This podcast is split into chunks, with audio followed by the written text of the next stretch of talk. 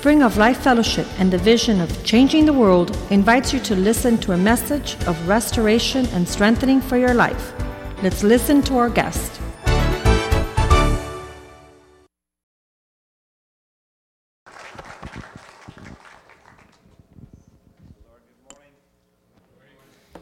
Can you hear me? Here we go. Yeah, that picture is a little um, outdated. I still had some hair back then. Um, you see on the bottom, um, on this side here, that's Justin. He's now 28 years old, um, married to a, a, wonderful young lady from Texas. They serve in our church. Uh, right next to him is Joel, uh, his younger brother, who is 24. 24, 23. And uh, he's married with uh, a wonderful Turkish Swiss girl who got saved in our church. And uh, she is, uh, they live in Dallas. And uh, he texted me just the other day. He says, Dad, I outran my first tornado. So I said, I'm not quite sure if I'm happy about that, but I'm glad you outran it. Uh, but they have a little granddaughter, uh, Ellie, who's eight months old. And then just above Joel is Janelle, the baby. She's 20 years old. And uh, she's in Bible school, about to finish that uh, in a few months' time. And then next to her is Jessica, her older sister. She's the second born, and she is married with her husband in Phoenix, Arizona. And they have two of our granddaughter, uh, grandkids. Um, Madison now is three years old, and uh, Logan is one year old. So, yeah, I'm going to hopefully send you a new picture so they're a little more updated, a big family gathering or something. Anyway, and of course, Sandy is then on, the, on this side here. She is uh, still 28 years old, and I am still 35 years old. Now, they say when you, once you hit 40, it's like 40 something. You know, you can go to 50, 60, it's just 40 something. Uh, you just keep counting the big numbers. Anyways, it's so good to be back here um, at Spring of Life. It really, we consider this a home away from home. We dearly love uh, your pastors and your leadership team. Uh, many of you, we've had meals together. We've hugged and laughed and cried and prayed together and sang together. Some of you have come over to be with us in Europe, and um, it's just a, an awesome privilege and a joy to have relationship. And uh, this morning, I want to talk to you a little more about the local church and uh, how important the local church is. And um, I'm, a, I'm a product, really, of the local church. Uh, I grew up in a country, Switzerland, that is not very godly. Uh, in fact, about 2% they say really know Christ. And of those 2%, I'm not quite sure how many are really following Christ and are running after Christ. Uh, so it's a handful. In fact, I once worked it out with the numbers a bit, and, and I, I, believe that we came right down to it that you can actually fit them all into one stadium. All the Christians in Switzerland, you can put them into one big football stadium, and uh, that's kind of a scary thought. But anyway, that's kind of the condition. We, we are considered post Christian. Post Christians means we had Christianity, and now we don't need it anymore. So once you go post Christian, that means all moral standard begins to just sink in the sand and goes away. So people really growing up and living life with no moral standard, there's no absolutes. Um, I teach people skills, I teach uh, core values and, and different uh, those things in the university classes, um, in campuses around Switzerland, and also in Bible schools. And what I'm trying to do with that is to bring back again the absolutes. This generation we are in right now, my kids, some of your kids in the 20s and 30s, um, have a very difficult time with absolutes because the world does not push that. The world does not really ask of that. You can be friends with this side, friends with that side, accept this lifestyle, be okay with this a bit, as long as you keep your opinion to yourself. And so everything begins to start just swimming around in this big pool that is not defined who, where, and what. And the Bible says at the end times it'll be like the days of Noah. And the, the reason why God pulled Noah and his family out is for one reason alone because the world was getting too sinful and the world was getting too far away from God's plan and it could not come back anymore. And the only way it can come back is to go ahead and to actually destroy what was there and to save the righteousness and to go ahead and to reproduce that. Um, I don't know if you've seen the movie Noah. Uh, they've taken some real liberties with that movie, of course, and gone far away from biblical standards. We began a series this Sunday that my wife uh, just taught and kicked off at home. And uh, this series is entitled Noah because people watch the movie, so they have curious, they got questions. So we want to give them the, the biblical point of, of, uh, of what Noah is all about. But anyway, local church. I said I grew up in Switzerland with a South African mom and a Swiss dad. Uh, back in South Africa, my grandparents had a strong mission station, very Pentecostal. Um, they worked with Smith Wigglesworth in the early, early years, for about three years. So I grew up down there seeing miracles and signs and wonders, all these wonderful things. My grandmother raised seven people from the dead. Um, working under uh, Smith Wigglesworth. Amazing miracles. I've talked to some of those people. And so it's, it's just one of those deep, strong Pentecostal roots in my life. But then I would go back to Switzerland because my dad worked for the airlines, and so we flew back and forth. And I, I went from hot on fire to cold and nothing, and back and forth and back and forth because there was no local church in Switzerland that I could be a part of and really lock into. And I want you to turn to two scriptures if you can. To two scriptures. One is in Psalm 92, verse 12 and 13. Psalm 92, verse 12 and 13. And also open your Bibles then to Matthew 16 and verse 18. That's why you have that little black rhythm, uh, uh, ribbon, this little thing here. See that? You can use that to actually put it into one side and then open to the other side. So those two scriptures, Psalm 92 and Matthew 16. Psalm 92, verse 12 reads, The righteous shall flourish like a palm tree he shall grow like a cedar in Lebanon, and those who are planted in the house of the Lord shall flourish in the courts of our God. And then over in Matthew 16 and verse 18, it says, And I also shall say to you that you are Peter, and on this rock I will build my church, and the gates of Hades or hell shall not prevail against it. The two key truth I want you to see in that is in the first verse that we are the planting of the Lord. And then the second word, uh, verse there, it says that we are, excuse me, that He builds His church. Jesus, right now, is in the building process of His church, and we are part of the church. If you want to be part of His building process, what He's doing, then you have to be in the church. If you're out of the church, you will not be a part of the building process of the church because Jesus said, I will build my church. That's not a very deep revelation. It's just connecting the dots with these verses. So he's building something that means it's not something where he just says it will be done and it was done. It's a process. The church is a process. That's why you and I are a process. There's a plan that he has for your life and for my life. Just like your eyes and like your fingerprints. It is unique just to you. Nobody else has the calling upon your life that you have. Comes equipped with the perfect mixture of gifts and talents and all these things. It is a, a, a masterpiece of God's creation when He made you. And the Bible says He knew you, that means He knew how you should be before the foundations of the earth. So, a long time back, He planned you already. You are not a mistake. Now, maybe your parents did not plan you, but He planned you. Maybe you were not welcomed in your home because you were not planned by your parents, but you were no accident. God didn't say, Oh man, uh, no, okay, what should I do with this person? No, it's, it, he, he knew exactly. That's why He formed you and He made you. The Bible says you are beautifully and fearfully, wonderfully made in His image and His likeness, and you are perfect. We are not recycled, we are perfect. Aren't you glad when you look around that perfection comes in all different shapes and sizes? Some have hair, some don't. That's okay.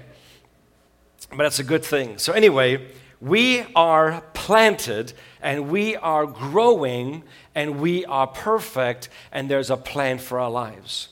Now, the reason why we have the church is so we can be planted, so we can grow, so we can develop and go on this journey from where we need to go, from where we are to where we need to go. The only place I believe that you will fulfill your destiny is through the local church. I cannot go because of time's sake into too much of the theological New Testament church and all that stuff and how it's set up. Um, I'm not going to do that, but I'm going to give you the big picture and how you fit in the whole thing. You will flourish when you are planted. Now, those of you who have a green thumb, you know what a green thumb is? That means you love to garden. Uh, I don't like gardens. We, we've been missionaries for many years. We've spent 12 years in, in Africa.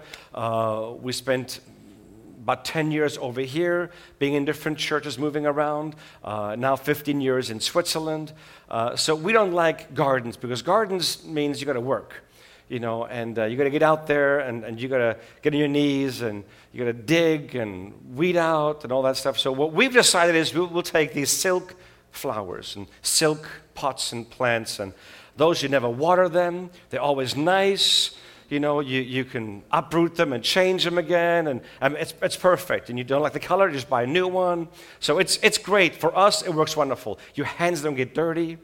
I, I don't like dirty hands. My, my wife is, is amazing because she grew up with a dad who's a car mechanic, a hobby mechanic. So she would lie underneath the car with him, you know, and give him the tools and hold this and change that. And she can tell if the engine has a bit of a sound. She goes, Oh, you know, this is loose, so that's loose. I haven't got a clue what's happening in that engine.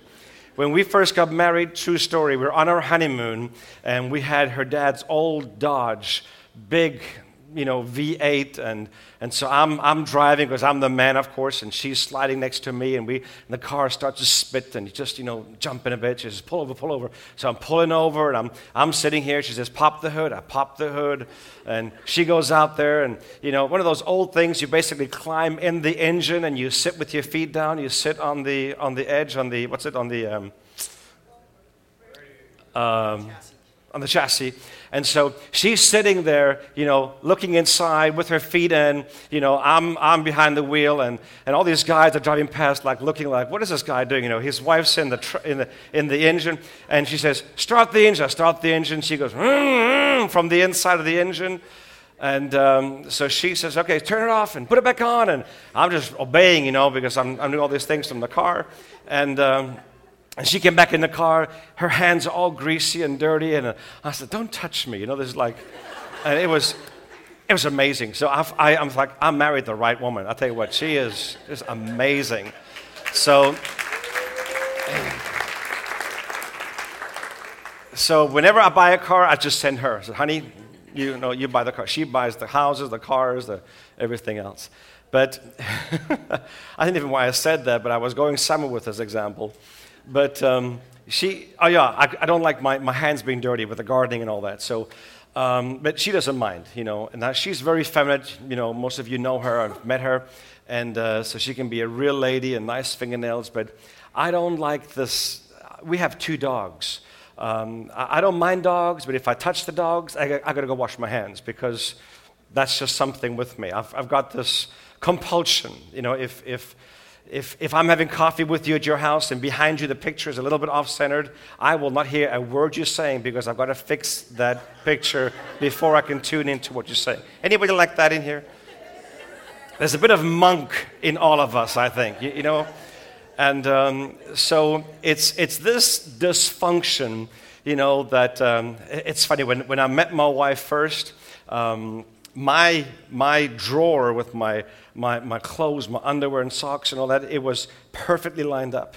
You know, from dark to light, from black to, to white. I mean, my shirts were all lined up. Everything was just perfect in the way it was, was done. Even my, even my t-shirts, I had this old book cover I can put in, and I can fold the t-shirt around the book cover and pull the book cover out, and they all stack nicely. I mean, everyone does that, I know. It's just normal, right? You want to hear a secret? If, if I'm going to be in a restroom at your house and your paper goes underneath, I will change it to go on the top. It just has to be right, otherwise, you, you can't. So, we all have our, we, we all have our little crazy things and dysfunctions, maybe. And that's why I believe that God put us into a local church so we can go from dysfunction to function. Did you get that? We all have our dysfunction. In fact, when we were born, we came also dysfunctional. Every one of us, every one of us in this room did not have the perfect childhood. Now, you may have had parents that loved you, and that's wonderful. Some of you maybe had no parents that loved you, or the parents that didn't love you. It doesn't matter. None of us, even those that were raised in a wonderful home, we never, all of us didn't have the perfect childhood. There was something in there through parents, teachers, neighbors, friends that kind of messed us up. And if you think you are perfect, get married. Because about two weeks into your marriage, you will realize there's some dysfunctional people on this earth. And, and so we're all messed up, and when you have two messed up people coming together, you really understand what it means the friction of rubbing you know, and, and, and that's why God puts people in our lives to change us. And that's why we have the local church where we are planted in, because there's people around us, a community of people that rub on us and begin to know us closer and begin to start seeing some things that they can help us with. And all that process, that rubbing and fellowshipping and all that, gets to the point where we have to start making changes and grow. So when you are in a local church, you learn people skills. You learn how to get along with people. You learn that when, like they say, if, if, if the cat doesn't like the way you stroke it, turn the cat around. Uh, it's, it's just some of those things. You, you've got to learn people. How do we deal with people? How do people deal with you? And most people that don't like to learn and change about the skills of getting along with other people, you know what they do? They go ahead and say, Oh, I got this hallelujah. Yes, God has just led me on to the next church. I feel led. I'm, my giftings and callings are now used somewhere else. God bless you. I love you, Pastor. You're a great teacher. You're a wonderful man, wonderful church. But I'm, I, really, I'm being led by the Lord to go to the next church. And most of the times, 80% of the time, I believe, this happens is because they do not want to change. Now, I know I'm talking about those in the second service, not, not about you. I understand that. You are all wonderful. You're perfect. You're great. And we learn about the uh, discipline and commitment. To be disciplined. You know what discipline means? Discipline means I've made up my mind Sunday morning, I'm in church. It is not a decision I have to make on Saturday evening or on Sunday morning. Now, should I, should I not? In fact, I've had somebody came once down to the service and they says, Pastor, I'm so glad I came and heard this message this, message this morning. I, I almost didn't come, and I'm so glad I came. And I looked at them and I said, Really? You still flip the quarter on a Sunday morning? You still flip the coin whether you should or should not go? Heads I go, tails I go to McDonald's. Uh, you, you, you still do that? See, we've got to we've to be committed. We're going to say, no, no, I'm going to be in church. I'm going to be in this thing that God is building. I want to be a part of His plan. I'm not going to go ahead and just dive out of it, dive back in, and do all that. Stewardship and serving is something else we learn in the local church. How do we, how do we handle responsibilities and how do we handle, you know, some of the things that we are um, working with? Forgiveness and acceptance. How many of you have learned to forgive somebody in the church? Woo, that can be a hard one. That can be a hard. You know why it is hard? Because we have an expectation on Christians. And we think Christians are like Jesus. No, they're in the process to becoming like Jesus. They're probably far away from Jesus. Little babies make stinky, smelly messes. They're still cute. You clean them up, and you wrap them up again, and you cuddle them on, and you're loving them on. You don't go ahead and throw about and make a new one just because they smell. Right? The same thing is true with people. Just because somebody you know has made a stink in your life and has hurt your feelings does not mean you cut them off. and walk on to the next person. You are committed. You are in the same family. You are in the same church. That's a great opportunity to walk in love. In fact, I dare you to do this. You go ahead and you pray this prayer and you say, Father, help me to walk in love. you pray that prayer, you know what's going to happen? God is going to send the most ugliest, oh, prickliest, stickiest person into your life to give you all the opportunities to practice to walk in love.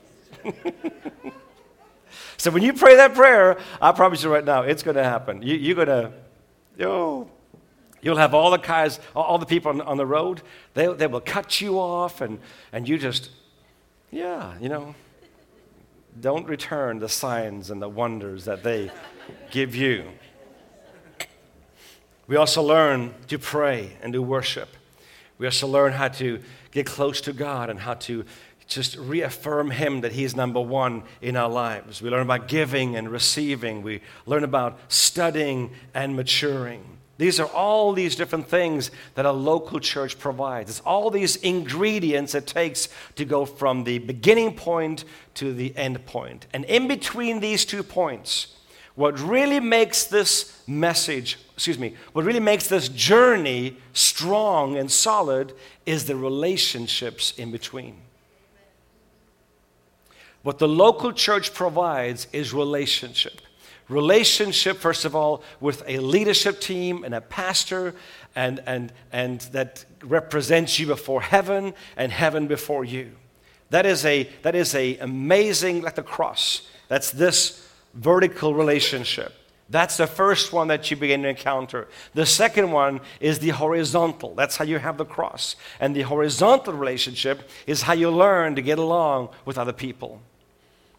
And when you can go through that and you can allow that to begin to work in you and to begin to change your heart and begin to renew your mind, you will come to the place where you will belong to a family. You will be engrafted into a family because a local church is a spiritual family. It has brothers and sisters. It has a father figure. It has a mother figure. It has nephews and nieces. It has all these different aspects of a family. It's a spiritual family. That's why it's so important that we can become a, a, a vital member of the body, of the church body. If, if you look at your body and your body has you know, fingers and toes and limbs and all that, and, and if you would take one of those parts away and remove it from the body, you would be hindered. You will be hurting. You may look different. You, you will not feel comfortable, and you could not function at the right place at the right time. You may have to learn some things different. Maybe how to tie your shoes, you know, with, with one hand. Or maybe how to brush your, your, your, your, your hair and, you know, comb your hair with the other arm. I mean, there's different things. You've seen some of these people come back from the war missing a limb. They have to rehabilitate themselves. How do they function with their body with something missing? Well, the church is very similar the more that people are active and members and committed in a local church, the healthier that body is, and the more that body can function. If you do not participate, if you're more a spectator than a participator, what happens is you have one part of the body that is limb. That means you can do all the things with your hands except that one arm. It doesn't function, it's not working. So when you are trying to, to pick something up, when you are trying to move something, you, it's more in the way than it's actually helping you. Can you see that? But if it's healthy and it's active and working, it can get some things done, and the body becomes very active and very, um, very progressive. If a family if a person doesn't have a family, we call him an orphan, right? If a Christian is not a part of a local church, that Christian has an orphan heart. He becomes an, or she becomes an orphan in the body of Christ at large. Now, what do you do with orphans? Orphans have to be supported. Orphans are not usually strong, healthy members. That's why we support orphanages, because there's no family to take care of them. So you have to help them uh, there's more uh, intensive labor, more intensive support, and all these things. There's more dysfunction, there's more counseling, there's more hurt, there's more unforgiveness. All these different things are happening. Why? Because they are orphans, they're not part of a family. And the moment you get them into a family, their habits change and their life changes. We have in Moldova a transition house. We fight human trafficking, and, uh, which is the biggest criminality, the criminal act in Europe since 2008. It's a multi billion dollar operation. It's different networks of mafia and underground that are coming together and they traffic these kids around. It's just a horrible, horrible thing. So we have this transition home and we have mostly orphans in there. Now, orphans are two kinds of orphans some because they have no parents, and some because they have parents, but the parents rejected them. And so either one of them have an orphan heart. We have Christians today. Some have no spiritual parents, they're not a part of a local church, and some maybe have been kicked out or hurt by a church family, and now they're orphaned. And it's important to get them back in a church. But in this transition house, we have these girls that are used to having a food hall the size of this auditorium and rows and rows of tables where they have their, their meals. But in the transition home, you have a table of eight or a table of 12. And it's a smaller way of having family. You can also have rooms of fours rather than rooms the size of this hall where you have 200 girls or boys in a room. You see that? You learn to share, you learn different aspects from the orphan heart to becoming more of a family oriented person. Kids that are raised in an orphanage think different, behave different, live different, expectations are different, their distrust and mistrust is different, they carry their hurts different, and there's not really a place of healing and restoration because they're always on the defense. They're always guarding themselves. They don't trust people. Christians without a local church are very similar. They're orphan heart, they don't trust people, they are not integrated, they are distant, they, they, they, they move away. They don't like to embrace. They don't want to be a part of it. Anything that is normal and healthy is strange to them, and they move away from that. That's why it's important to have the local church. So when you are committed, you are a you're not a uh, um, uh, you're a, contr- a contributor, not a consumer. That means you are active. You're not passive in that. All right.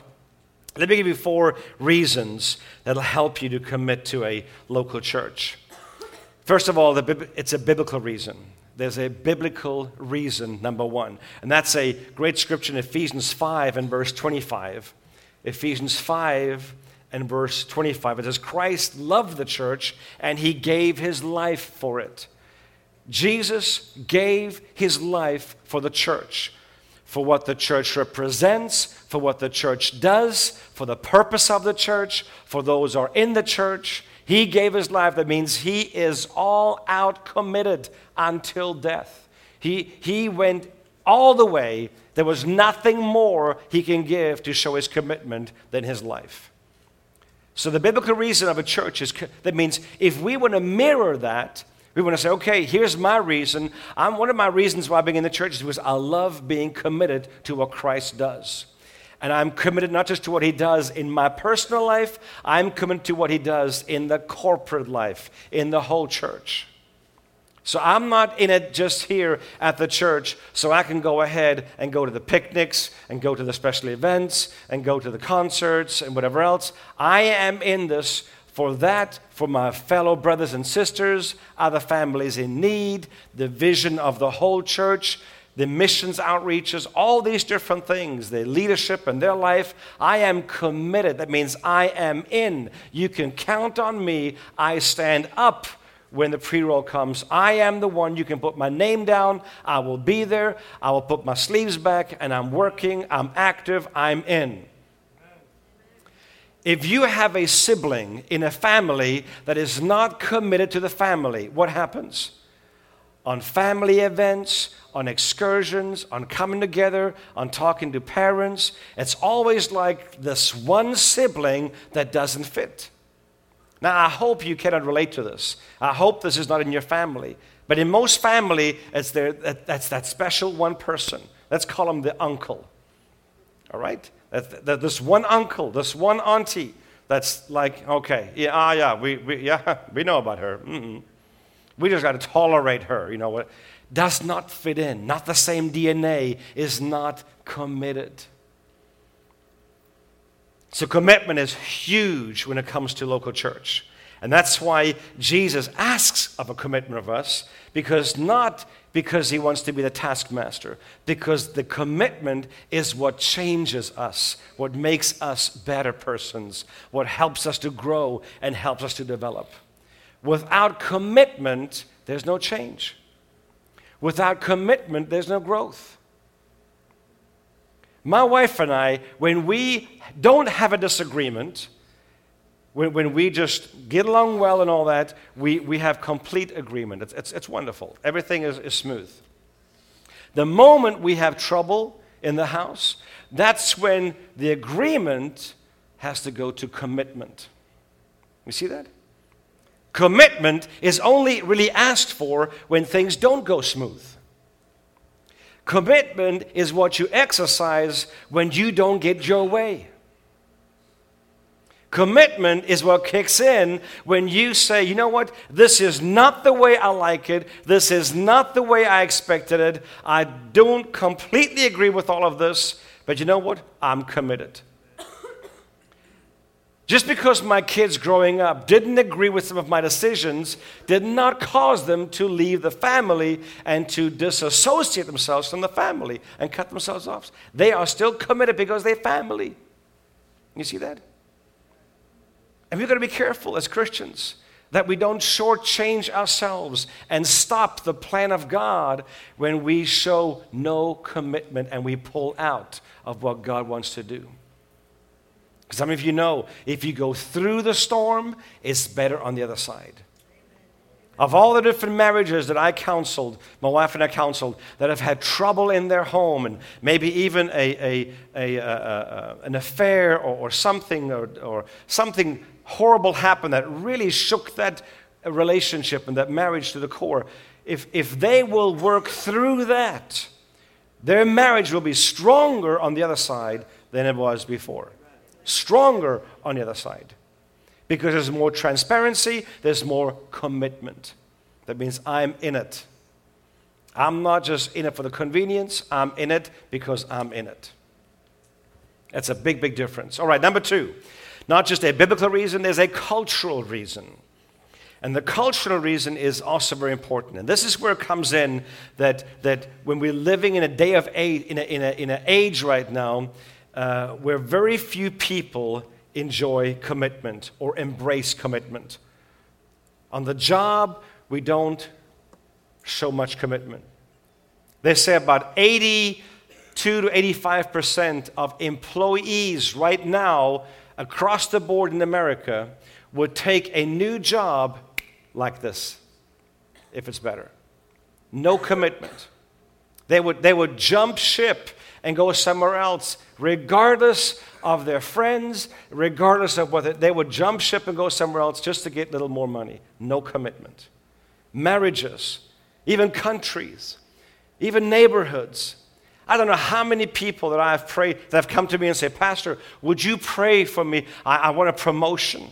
And I pray for the promotion. They get the promotion.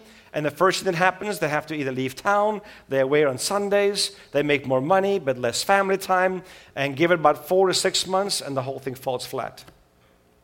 And they leave the church. I've, I've stopped doing that.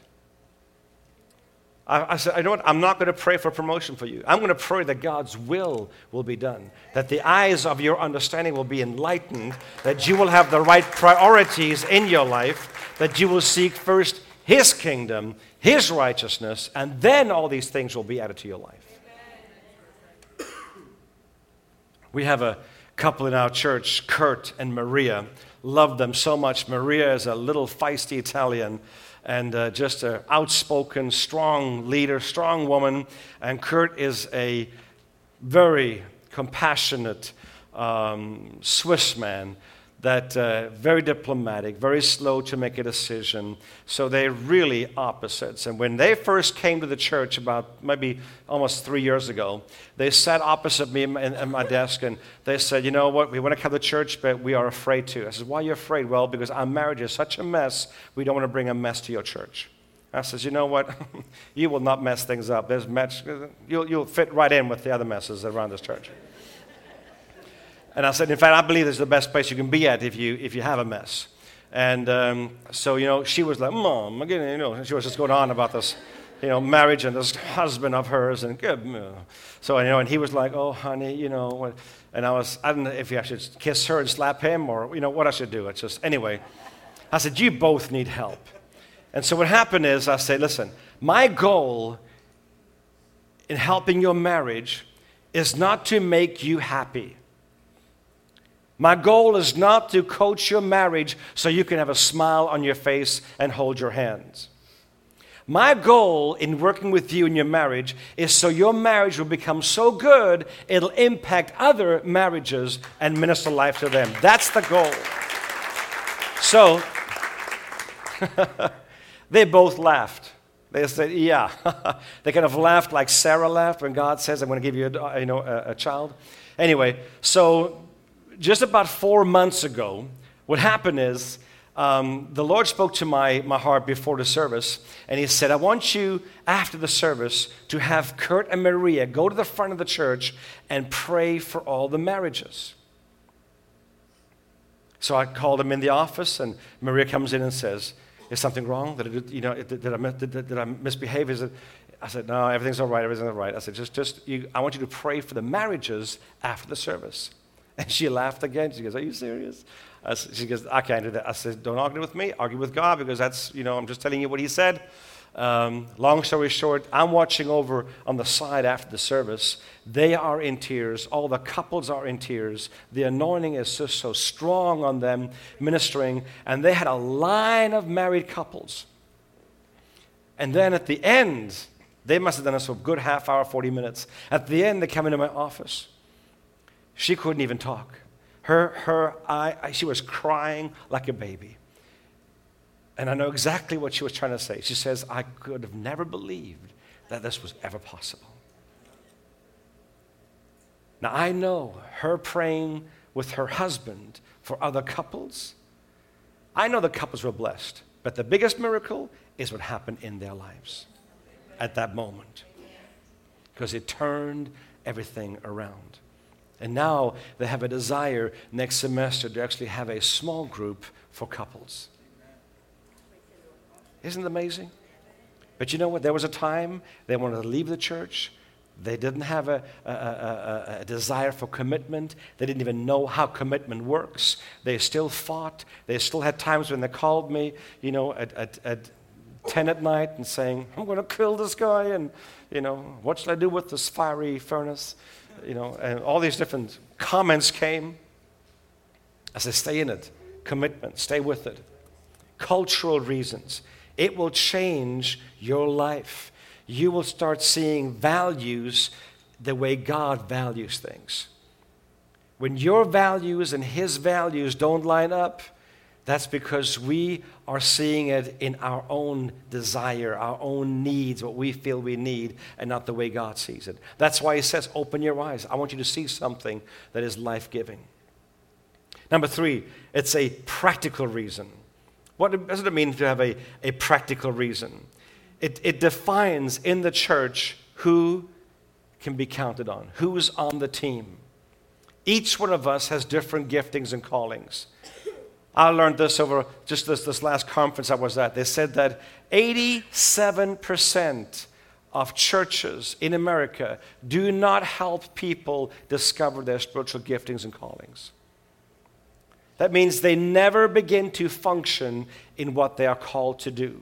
And the church should be a place where you can develop your gifts, where you can develop your callings and your personality, and all these things that help you become who you are and fulfill the journey that God has sent you on. And you don't serve in that capacity, people don't, don't, don't, don't live in that place. They don't even know who they are and what they do and what they're called to do. So, these practical reasons, it's almost like in a company. You know, I'm, I'm good at doing maybe accounting, or I'm good at maybe being at the warehouse, or I'm good at whatever you're good at in the church is the perfect platform to exercise that.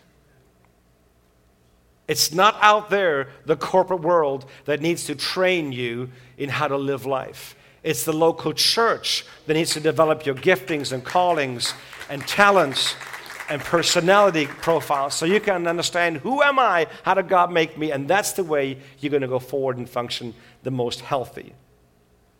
Number four, a personal reason. It's a personal reason. It produces spiritual growth. It helps you to grow from the inside to the outside. Some of you came from a, a, a, very religious background. Most religious institutions want to change you from the outside to the inside. You're going to change the way you dress. You're going to change the way you, all these things on the outside. You know what? It doesn't really matter what's much on the outside if the inside isn't changed. The outside, it's almost like baptism. Baptism is an outward action of an inward revelation. The same thing when it comes to your Christian conduct. You will conduct yourself based upon the revelation you have of who you are in Christ on the inside and the work that Christ has done on you on the inside. We had missionaries back in the 80s in Africa from a certain denomination, which was an American based missions organization. And we looked at those people that were working in the church, and uh, they were local people, African people, but they had their loafers on, their khakis on, their polo shirts on. They would dress just like Americans, baseball caps, the whole works. And then when they go home, they would change and they would dress the way they dress in their family, an African outfit. It was so important for the pictures, the magazines, the newsletters to go ahead and to dress like the culture of the mission station. But outside, they were different. So you have people in the churches sometimes, they will act churchy and they will act Christianese on the inside of the church, but outside they don't. That's a church that lays emphasis more on the outward than the inward. But if the inward changes, you will carry that outside. And you will conduct yourself the same whether you are behind the pulpit, in front of the pulpit, in the pew, or in the restaurant. You will be the same because of the spiritual maturity in your life. And that's the personal reason that is involved with that. Now, in closing, there's a there's a, a, a, need, there's, a, there's a, an opportunity, I can say, that we as Christians, you as Christians, those of you that maybe have come more recently to a church, or maybe you've uh, in a process right now of looking for a new church and you feel this is a place where you want to commit to, this is an excellent place to commit to. I know these pastors, I know these people, I've watched them, and uh, I love their, their, their heart and dedication for the ministry, their love for you and people. Um, it's, it's exemplary. For some of you, it may be time this morning to say, you know what? I am going all in. I'm not going to sit in the fence. I'm not going to flip the coin on a Sunday morning. I'm going to show some commitment. I'm going to come and say, you know what, Pastor? I'm in. I want you to count on me. I want you to speak into my life. I want to be a part of this. I want to be planted at spring of life. I want to be planted in a church where I can flourish in the courts of God, where I can begin to start bearing fruit and carrying fruit so people around me can be blessed. The fruit on a tree is not for the tree. Did you ever get that? The fruit on the tree is not for the tree. The fruit on the tree is for those that come to the tree and get nourishment and can take from that. And the tree does not complain. The tree does not pull the branch back ah, no, don't eat that. No, the tree will offer it freely. Your life, when you are planted and you are flourishing, will offer your life and the fruits of heaven that you bring forth in His season, at His time, to all people. And your life will be a joy and a delight to others. And it all begins being planted in the local church. Let's pray. Father, we thank you so much for your word. We thank you, Father, for the insight. We thank you for clarity and understanding and just your love that coaches us and, and ushers us towards being part of your church, being planted, being engrafted. And Father, I pray for all those here this morning that, that want to make that step and say, you know what, I need to, I need to be committed. I don't want to just be a, a church hopper and shopper and go around wherever something is happening and, and follow the actions and follow the events. I want to be part of the process. I want to put some roots down. I want to join a family. I want to become clear and clean and whole and well. So thank you, Father, for those right now that you are drawing in, that you are ushering in. You're saying, come on in, have rest, put some roots down, begin to grow and develop. And Father, maybe there's those here this morning that don't even know you yet. They've come in here with some friends, they've come in here with somebody else. Maybe they've just come here because they saw something on the internet, the website, or they just have a desire and a longing for you to make things right. And some of you this morning, maybe you're sitting here and you're saying, you know what? It's time to make peace with God again. It's time to come back to Him. Maybe you knew Him as a young child or you knew Him years ago, but you've not really committed, you've not really followed with Him, and it's taken you off the right path. And this morning it's time to come back. And with every head bowed, every eye closed, just so I can pray for you, just put your hand up and down so I can see you. If you're saying, That's me. Yes, I see that hand. Thank you. I see those hands. Thank you so much. I want to come back. I want to make peace with God. I want to be committed. I want to be a part of this thing. Yes, thank you. I see your hand. Thank you. Thank you. Thank you. All over. All over. Thank you so much. Yes, yes, yes. Beautiful. Thank you so much. Thank you, Lord. Father, we thank you so much for all those that have raised their hand and saying, I want to be committed. I want to make peace with God. I want to come back to God. I want to be a part of a growing, flourishing church. Father, I pray for your anointing to be upon them. Holy Spirit, that you would draw them into the next step that they will go and, and initiate their, that they will make the first step towards it, that they will enroll in a class, that they will contact a pastoral member and saying, Amen, I want to be part of this, help me to the next level. Thank you, Father, for families and marriages to being affected because they're growing closer to you and they're making a commitment. Thank you so much, Father, for all these. In Jesus' name, amen. Amen.